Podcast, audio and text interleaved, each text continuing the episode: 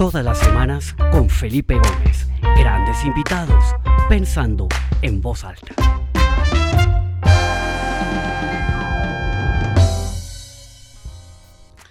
Bueno, muy buenos días para todos. Mi nombre es Felipe Gómez. Bienvenidos a esta nueva edición del programa Pensando en voz alta, su edición número 23. Es para mí de verdad un ah, placer y me da mucha alegría ver a tantas personas que se conectan desde diferentes partes del mundo. Como siempre, todas las semanas invitando a alguien que tiene una mirada particular, una visión única sobre lo que estamos viviendo y una experiencia relevante para compartir y para que todos aprendamos de esas experiencias. En esta oportunidad me acompaña una mujer fascinante, una mujer realmente eh, increíble por lo que ha logrado su nombre es Celina de Sola.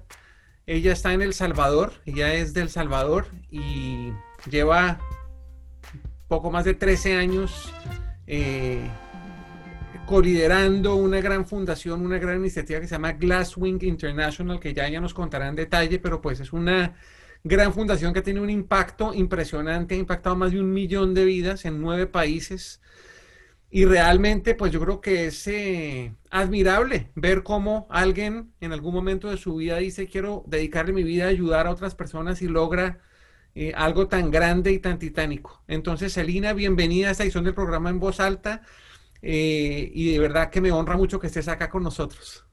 Muchísimas gracias por invitarme a participar.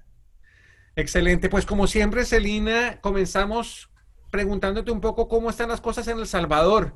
Es la primera vez que tenemos un invitado, una invitada de, ese maravilloso país. Cuéntanos un poquito cómo están las cosas en este momento con la pandemia, cómo está la gente, están en cuarentena o no, cómo se está viviendo en este momento la situación.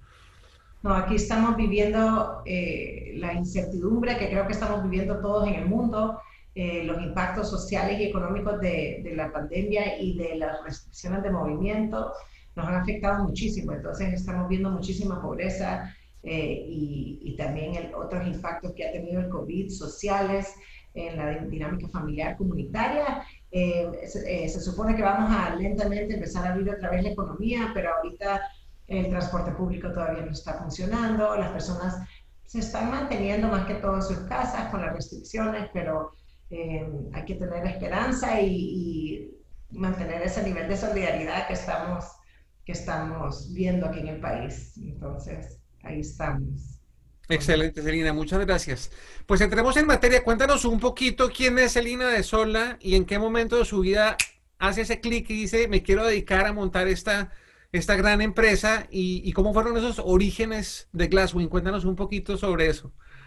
Bueno, yo soy salvadoreña, soy una mujer de, de este país que quiero muchísimo eh, y emprendedora social junto a mis otros dos cofundadores eh, eh, que que empezamos la organización hace 13 años. Y yo antes de eso, yo era trabajadora social y trabajé eh, con migrantes latinoamericanos en Estados Unidos y de ahí trabajé mucho tiempo en contextos de violencia, contextos humanitarios de violencia y desastres naturales. Entonces, eh, aprendí mucho de todas las personas que conocí y en ese trabajo en diferentes partes del mundo, en el Medio Oriente, en África, en Latinoamérica, eh, realicé yo y también eh, mi esposo con quien fundamos y mi hermano la, la organización, eh, realmente veíamos que, que teníamos que, que, hacer un cambio de, de, trabajar con emergencias a trabajar más con el desarrollo. Veíamos tanto potencial en todos los países que conocimos, todas las personas que conocimos y queríamos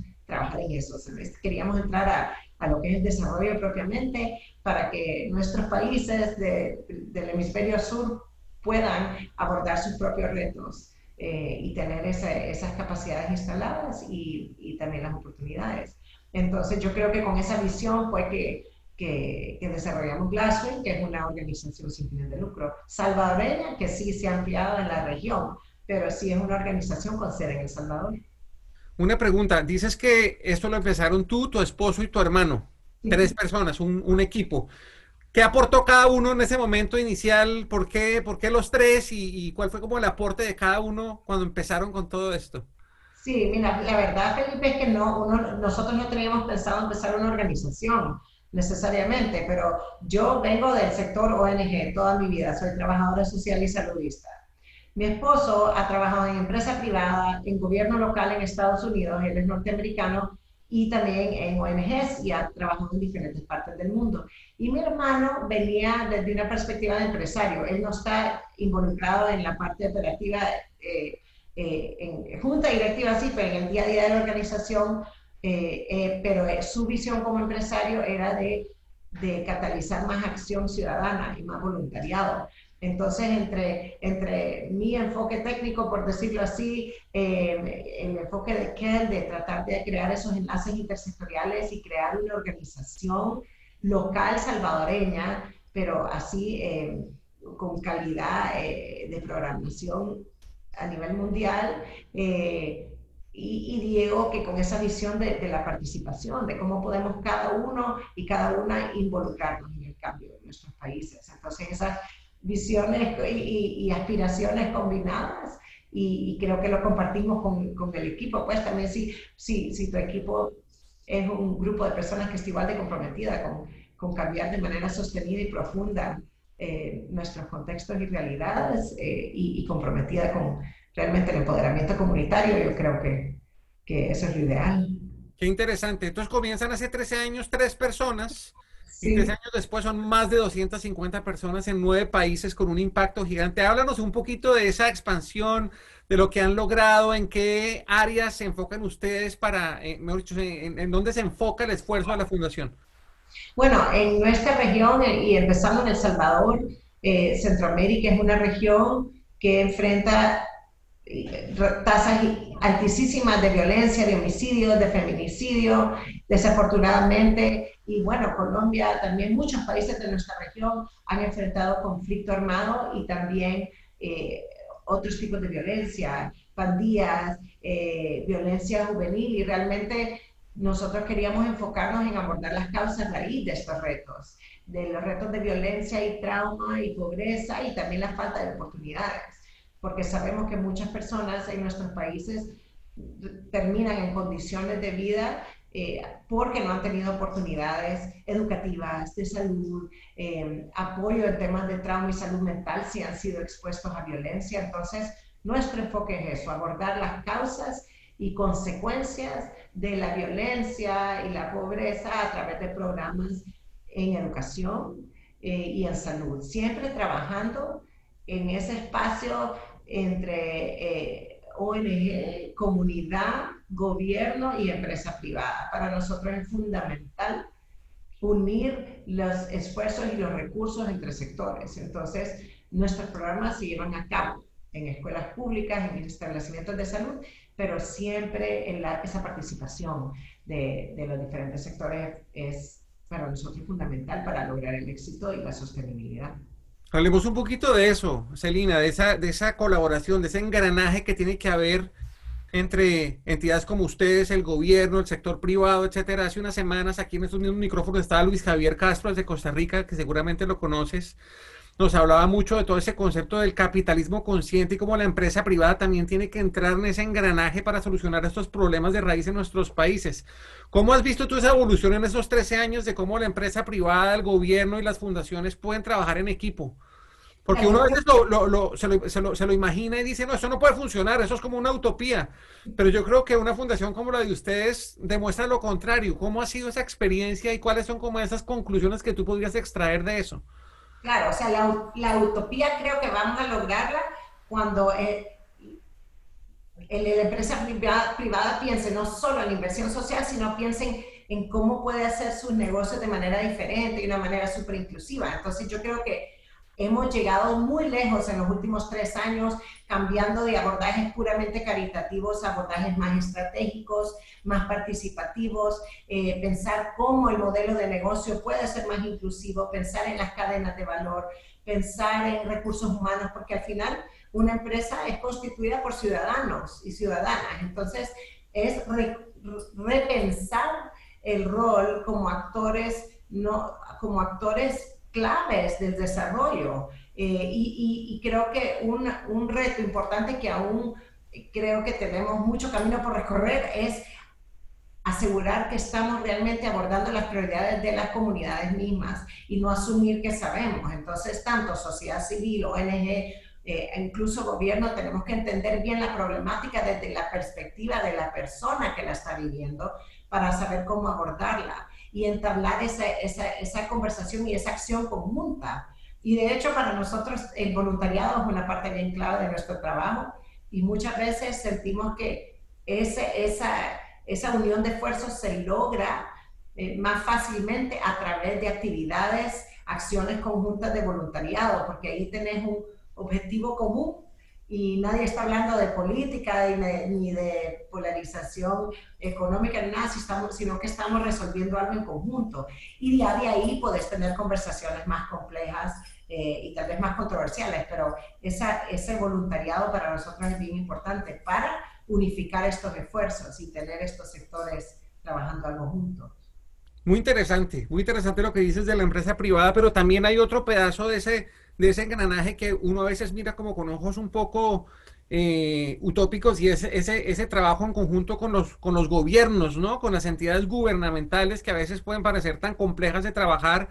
Hoy se han inscrito y están conectadas muchas fundaciones de Colombia, de Perú, otras de Centroamérica, ¿Cómo ha sido esa experiencia de ustedes de trabajar con los gobiernos? Y, yo creo que eso, en cierta manera, también ha ayudado a construir esa escala que tienen ustedes hoy, ¿cierto? Porque nos cuentas un poquito de cómo ha sido esa colaboración con los gobiernos y cómo eso ha ayudado a, construir ese volumen, ese, ese impacto tan importante que han tenido.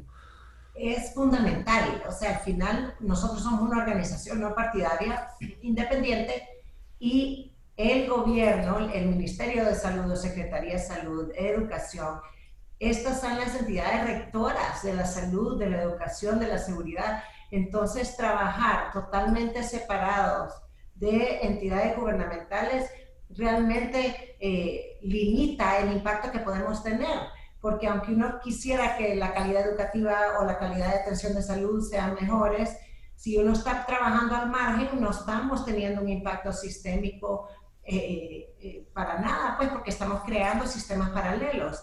Entonces, para nosotros es fundamental ese trabajo con las entidades gubernamentales. Y recordémonos que aunque cambien a partidos políticos, realmente las personas operativas dentro de las instancias gubernamentales muchas veces son los mismos y tienen ese compromiso que también tenemos en la, en la sociedad civil. Eh, yo, yo, siento que el rol de organizaciones como Classway muchas veces es tratar de innovar, que, que un gobierno no es, no es, fácil innovar, porque, eh, o sea, al final una entidad gubernamental es una entidad enorme que cubre eh, un municipio, un departamento, un país. Entonces nosotros podemos innovar, probar diferentes estrategias de prevención de violencia, eh, desarrollo comunitario, evaluarlos y si funcionan con eso, poder ir al gobierno y presentar eh, opciones para mejorar la calidad. presentar ideas para políticas públicas. Entonces estamos nosotros tratando de innovar y generar evidencia local, no siempre traer de fuera, sino decir, bueno, ¿qué funciona aquí, en Colombia, en República Dominicana, en El Salvador? ¿Qué funciona aquí eh, que, se puede, que se puede implementar a gran escala? Entonces, sí, como tú bien decís, Felipe, para lograr escala realmente tenemos que trabajar entre sectores. Y ahora con, con toda esta coyuntura del COVID-19, yo creo que esa colaboración se vuelve absolutamente vital, porque de cierta manera, y quisiera que exploráramos un poquito eso, eh, he leído en varias, varias publicaciones que esta pandemia nos ha retrocedido en el tiempo en los avances que habíamos hecho en, en, pobreza, en violencia, todo esto, el, el COVID-19 como que ha expuesto y ha aumentado otra vez las cifras de pobreza, pues naturalmente mucha gente se quedó sin trabajo, empresas han cerrado, eh, mucha gente que dependía de la economía informal, que son en, nuestros países una, una eh, digamos, fuente importantísima de sustento, pues con todas estas restricciones han tenido que quedarse en casa y no tienen cómo producir, etcétera, etcétera. ¿Por qué y cómo ves tú que hacia el futuro ese, ese engranaje entre gobierno, empresa privada, eh, fundaciones, voluntarios, eh, va a ser la manera de, cerrar esas brechas otra vez y, de tratar de recuperar ese terreno perdido. Sí, es que al final COVID lo que ha venido a hacer es, eh, eh, visibilizar aún más las justicias estructurales que existen, las injusticias, perdón, estructurales y sistémicas que existen en nuestros países. Obviamente una pandemia sí va a afectar a, toda la población, pero mucho más a la población como tú decís, Felipe, de, que está trabajando en el sector informal, eh, o personas que están perdiendo su trabajo cada día, que tal vez no están ni, en el radar eh, de, la asistencia pública, por ejemplo. O sea, muchas veces hay poblaciones invisibilizadas, poblaciones desplazadas, que ese es un reto enorme ahorita en toda nuestra región y en el mundo, pero todas las personas migrantes, personas desplazadas, es, es muy difícil que estas personas puedan acceder a apoyos sociales que existan. Entonces, entre las cosas, sí, ojalá no hayamos retrocedido de manera permanente, pero definitivamente en el inmediato plazo estamos viendo mucha más violencia dentro de los hogares. Eh, eh, los aumentos son exagerados, enormes. Y lo difícil es que como los gobiernos, eh, las instancias gubernamentales están tan enfocadas en las medidas de contención, en, asegurar que las personas no estén violando estas medidas de contención, en abortar la enfermedad per se dentro de los sistemas, las rutas de atención y los sistemas de protección están debilitados. Entonces, si hay personas enfrentando violencia u otras violaciones de, de sus derechos, es bien difícil ahorita poder activar esos sistemas porque está abrumado el gobierno con todos estos retos. Entonces, yo creo que este tenemos que ir como sociedad civil, como ciudadanos y, empresas y diferentes entidades, cómo vamos por el momento cerrando esta brecha y apoyando para eh, prevenir y abordar estos retos, en particular la violencia que está aumentando, violencia doméstica de género, eh, y cómo vamos apoyándonos a, nivel local también, porque sí, definitivamente todos los sistemas de protección están debilitados. Eh, y por otro lado, creo que también se están viendo eh, retos de una manera diferente. Por ejemplo, el tema de salud mental y trauma antes tal vez no era tan, tan, prioritario y ahora como todo, todo el mundo a todo nivel, en todo contexto está viviendo la ansiedad que produce la incertidumbre de esta pandemia, que estamos también elevando eh, muchos de los retos que tal vez antes estaban un poquito más... Eh, como que estaban como más abajo en, el nivel de prioridades nacionales. Qué interesante. Pues mira que, que, que esta, esta, pandemia, el COVID, pues claramente ha afectado todo eso que acabamos de discutir, pero yo me imagino que también ha afectado la operación de una entidad como la tuya. Ustedes están pues acostumbrados a tener una presencia física, están metidos en educación y todo esto pues de las cuarentenas, de estar guardados a, me imagino que ha tenido que, los ha puesto a prueba y, se han tenido que reinventar en la manera como están atendiendo a su población, a, a la gente con la que trabajan en el día a día. ¿Cómo ha sido ese proceso de enfrentarse a la pandemia y tener que cambiar el modelo operativo, tener que cambiar los canales de comunicación y qué tan efectivo ha sido eso para poder mantener esos niveles de impacto que ustedes ya tenían, que eran extraordinarios. Felipe, ha sido un gran reto, te digo, porque cuando uno habla de violencia, la mejor manera de abordar el impacto de la violencia es con conexiones humanas. O sea, la conexión humana es lo que sana eh, el, eh, el, impacto de la violencia, el trauma. Entonces, cuando hablamos de la importancia de tener esa presencia en las escuelas públicas, de tener esa, ese contacto humano, eh, ahorita no, eh, no es permitido y es peligroso. Entonces estamos viviendo un contexto totalmente eh, no favorable en términos de, de, lo que trabajamos nosotros para poder sanar y poder trabajar a nivel comunitario. Lo que hemos hecho rápidamente, que sí nos ha costado y seguimos aprendiendo, es tratar de, de, llevar la plataforma y el contenido porque en las escuelas trabajamos habilidades para la vida a través de programas extracurriculares. Entonces hemos llevado, migrado el contenido que normalmente implementamos en persona a versión digital. Igual con los temas de salud mental y el trabajo que hacemos en hospitales normalmente, eh, también hemos tenido que migrar nuestros entrenamientos, capacitaciones, los programas. Afortunadamente tenemos una plataforma en casa con Glasswing que afortunadamente sí se están, muchos, muchos chicos y chicas están participando. Ahora, el otro reto es que no toda la población tiene acceso a un, a, una, un teléfono, smartphone o al, o al el wifi adecuado, o sea, la conexión adecuada para poder accesar contenidos. Entonces, ese es otro reto que estamos viendo, cómo hacemos llegar la conectividad a familias y comunidades, porque aparte de, ¿sabes? Y, y, mientras tanto, tenemos que ver el tema de comida, porque cómo vas a enfocarte en temas de, eh, en aprender matemática o ciencia o, o arte si no has comido. Entonces, eso ha sido un gran cambio para nosotros también, que hemos estado distribuyendo kits de comida para un mes por familia. Eh, ahorita llevamos creo que casi 60 mil personas eh, con la distribución de, paquetes de alimentos y a eso le hemos metido un kit de, de, salud mental con herramientas para calmarse y para manejar la ansiedad. Pero la demanda ahorita y lo más urgente realmente es que la gente tiene que comer. Entonces, aunque eso no es algo que hacemos normalmente, ahorita es una prioridad y también hemos nos hemos enfocado mucho en apoyar al personal de primera línea con equipo de protección, que muchas organizaciones también lo están haciendo, eh, equipos de protección y también apoyo en salud mental por, la, por lo que ellos enfrentan también. Eso te iba a preguntar, porque digamos, uno de los desafíos ha sido adaptar lo que ustedes ya hacían antes a un entorno diferente, a un entorno digital, a un entorno remoto, que me imagino que ha presentado todos los desafíos del caso, pero lo otro también es tener la habilidad de, de sentir y de identificar esas nuevas necesidades, como la que mencionas de la comida, ¿no? Gente que está pasando hambre, pues ese es la, la, el, el, primer nivel y eso es lo primero que hay que, que tratar de cubrir. Aparte de la comida, ¿Han descubierto ustedes otros fenómenos, otras, otras consecuencias de la pandemia que han tenido que, que atender?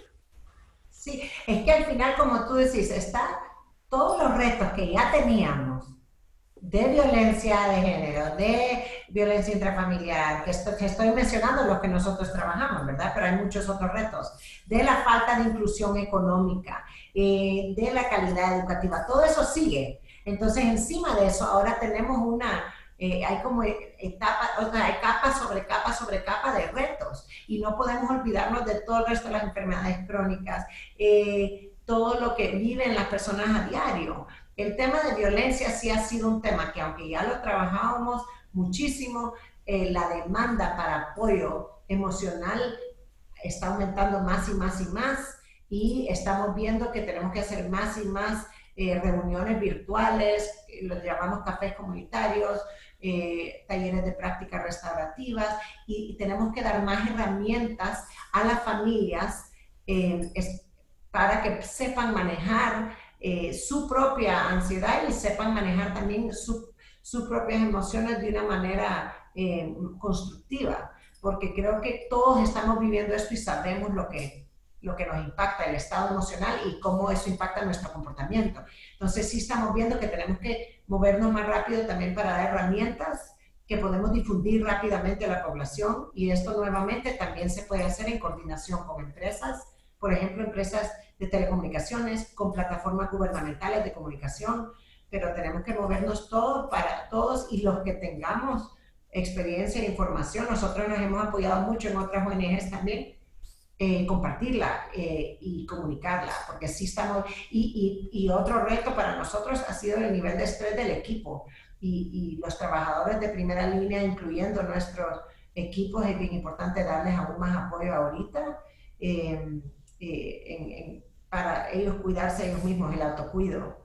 Pero sí es realmente un momento muy retador en todo sentido para la ciudadanía y para, para las instituciones que también estamos trabajando este, estos temas. Gracias, Elina. Mira, eh, ya llevamos 24 minutos, el tiempo vuela, eh, pero antes de que se nos acabe el tiempo, quisiera eh, contarte y compartirte una reflexión que tuve mientras estudiaba el website de ustedes y veía pues esos números, unos números realmente impactantes. Les recomendamos a todos que visiten la página de Glasgow porque realmente es, es, es fascinante todo lo que han logrado. Y, y, leyendo el website se me vinieron a la mente dos eventos, uno reciente y uno un poco de, de más atrás en, en la historia. Pero hace un par de semanas o hace unos días tuve la oportunidad de leer un discurso que Jeff Bezos le, le, hizo al, al, Congreso de los Estados Unidos un poco por el escrutinio que hay por el tamaño de Amazon y que el monopolio y que no sé qué. Y él de una manera muy hábil y muy contundente y con unas cifras contundentes, pues habló un poco de todo lo bueno que ha traído la escala de Amazon, ¿no? Pues la cantidad de gente eh, de pequeños comerciantes que se han beneficiado porque se han montado en la plataforma de comercio electrónico y de distribución de Amazon, la cantidad de gente que ha invertido y cuánta plata ha generado esa riqueza, bueno, en fin, un, discurso realmente contundente, realmente impresionante, en donde uno, donde uno dice, wow, o sea, este tipo lo podrán cuestionar por muchas cosas, pero sí ha tenido un impacto gigantesco gracias a la escala que ha logrado construir. El otro evento anterior fue una vez que visité una granja porcina en, los llanos orientales de Colombia, una gran empresa eh, que está totalmente integrada desde que siembran los insumos para la comida para los cerdos y tienen la planta de procesamiento y están los cerdos y con los excrementos de los cerdos entonces riegan los lotes para el ganado, o sea, una cosa de, o sea, pensando en grande. Y yo me acuerdo que el dueño de esa empresa me decía, es que es que, es que toca hacer agricultura en Colombia pensando en grande, porque cuando uno piensa en el, en el minifundio chiquitico y todo eso, pues realmente ahí no se va a generar un progreso, no se va a generar un, un, un impacto positivo. ¿Cómo ves tú que la escala ayuda en una, en una organización como la de ustedes, en una fundación sin ánimo de lucro, en alguien que quiere hacer trabajo social? ¿Por qué la escala es importante en una iniciativa como esta?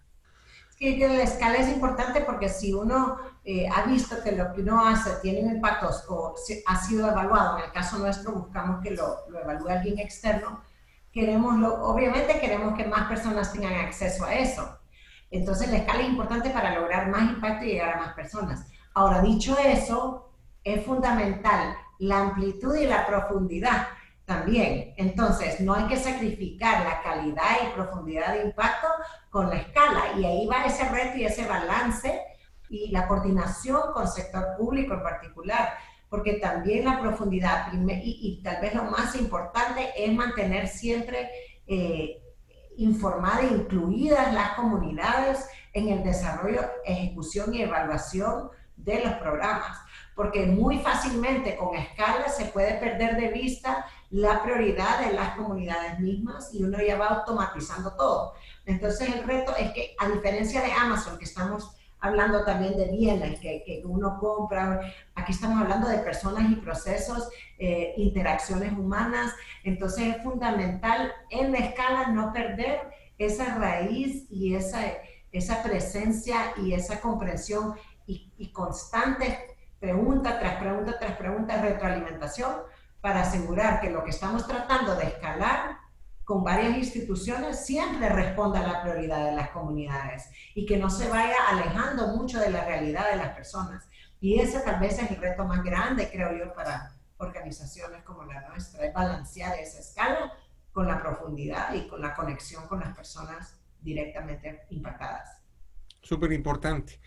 Selina, para terminar, me gustaría preguntarte, como te comenté al principio, hay, eh, personas, fundadores, funcionarios de muchas fundaciones conectados, eh, amigas fundaciones que están en México, en otros países de Centroamérica, en Colombia, en Perú. ¿Qué, no sé, qué consejos o qué como eh, mensaje te gustaría enviarles a ellos, personas que están como tú, enfrentados a unos desafíos enormes, complejos en todos los frentes operativos de financiación, de fondeo, de, de todos. ¿Qué podrías decirles tú a todos esos eh, colegas, a todos esos hermanos en misión que están aquí conectados, eh, que les pudiera dar ánimo y que les pudiera dar como un poco de perspectiva frente a lo que tú has vivido? Yo creo que, que lo número uno es, es, tratar de ver cómo nosotros también eh, hay, que, hay que asegurar de, de cuidar a nuestros equipos y de, mantener ese, ese, estado de ánimo elevado y ese propósito muy presente, porque es bien difícil ahorita, eh, eh, es difícil no darse por vencida a veces. Entonces, eh, creo que eso es bien importante. Lo otro es que creo que hay que tener mucha flexibilidad. es un momento muy incierto y como organizaciones tenemos que ser flexibles y, tomar riesgos a veces. Entonces, creo que eso es, un, eso es algo que nos ha ayudado un montón a nosotros a tomar los riesgos cuando podamos y cuando tengamos que, porque dentro de, de, una crisis también podemos identificar oportunidades tanto en cómo operamos como en buscar alianzas con otras instituciones. Entonces, tal vez tomar riesgos, buscar a otras organizaciones, otras instancias, tal vez si nunca han colaborado con gobierno, con empresa privada, búsquenlos y, siempre mantengan eso, la comunidad, con, con las comunidades en el centro como, como el corazón de, de los temas que trabajamos. Em, pero sí, más que todo, que, que, no, que no se den por vencida. Yo creo que vamos a salir de esto eh, relativamente pronto, de manera diferente y con mucho cambiado, pero, pero ojalá aprendamos y es nuestro momento como organizaciones de realmente eh, trabajan más que nunca por la, por la justicia social en nuestros países. Muy bueno, muy bueno, excelente, Celina. Hablamos mucho de esa colaboración entre empresa privada, gobierno, fundaciones, etcétera, pero también la, colaboración y el intercambio de experiencias e información entre fundaciones es fundamental. Si hay gente que está hoy conectada, que quisiera conocer más sobre Glasswing, que quiere como entender un poquito más quiénes son ustedes, eh, aparte de visitar la página web, ¿qué sugerirías que hicieran? Sí, yo creo que, o que me escriban a mí, yo puedo poner ahorita en el chat, puedo poner mi correo pero sí con gusto en lo que podamos ayudar y también nosotros siempre queremos aprender, entonces si tienen estrategias o programas, eh, por favor, eh, compártanlas también con nosotros. Y también aprovechar, agradecerte a ti, Felipe, agradecer a, a nuestros aliados de, de, la empresa privada que, que, que, han estado ahorita en momentos difíciles también tratando de abordar estos retos, eh, en los impactos de COVID y, definitivamente a, las comunidades con las cuales trabajamos y a nuestro equipo de Glasswing en todos estos países. Estamos súper agradecidos por ese compromiso y, a ti, Felipe, nuevamente por esta oportunidad. No, Celina, a ti muchísimas gracias por tu tiempo. Sé, que estás con las manos llenas, llena de cosas y que hayas sacado esta media hora para compartir con nosotros tu experiencia y tus, y tus eh, insights. Realmente lo, lo, lo agradezco muchísimo. Como siempre, antes de hacerte el micrófono para que te despidas de la audiencia, eh, agradecerles a las casi 120 y pico de personas que se conectaron el día de hoy de diferentes países. Es siempre un, honor ver cuando se conectan y ver los numeritos y estar ahí, saber que están ahí escuchando y atentos de estas conversaciones que generan a su vez otras conversaciones con, sus seres queridos y colegas. Y quiero invitarlos la próxima semana. Eh, a la misma hora, tengo una invitada fantástica, es una mujer que nació en Beirut, eh, a los 10 años se fue a vivir a Colombia por la guerra que había en el, en el, en el Líbano y luego regresó y pues ha vivido allá un tiempo y le ha tocado pues vivir todo lo que ha venido pasando, todo el descontento social, las manifestaciones, la crisis política, la crisis económica, COVID-19 y para terminar de completar la bomba catastrófica de la semana pasada, ella está en Beirut, ha tenido que ver de primera mano todo lo que está pasando y realmente pues tiene unas, unos testimonios eh, realmente potentes y desgarradores de lo que está pasando allá. Y ella nos va a contar, es una periodista eh, que, como digo, está allá en, en, Beirut, es la vicepresidenta de la Unión Libanesa Cultural Mundial y es una persona que con mucha generosidad ha aceptado eh, estar con nosotros. Acabo de poner ahí en el chat el link para que si se quieren registrar de una vez, lo hagan. Eh, igual esta tarde queda en la página web de pensandoenvozalta.com tanto esta entrevista de hoy grabada en video para que eh, quienes quieran compartirla en sus redes sociales por favor lo hagan, como también el, eh, registro a esta edición de la semana entrante con Yasmine Dao Hello desde Beirut que nos va a contar lo que está pasando allá. Entonces de nuevo muchísimas gracias y Celina te cedo el micrófono para que cierres tú esto y, y te despides. Muchísimas gracias a ti, Felipe, por esta oportunidad. Me encanta participar en Pensando en Voz Alta y ojalá logremos unir esfuerzos también en Colombia, Felipe. Te agradezco a todos los participantes que, se unieron a la llamada. Muchísimas gracias. Y, ahí puse mi correo por cualquier cosa, si me quieren contactar. Eh, con todo gusto. Muchas gracias. Excelente, pues muchas gracias a todos y nos vemos la semana entrante. Hasta luego.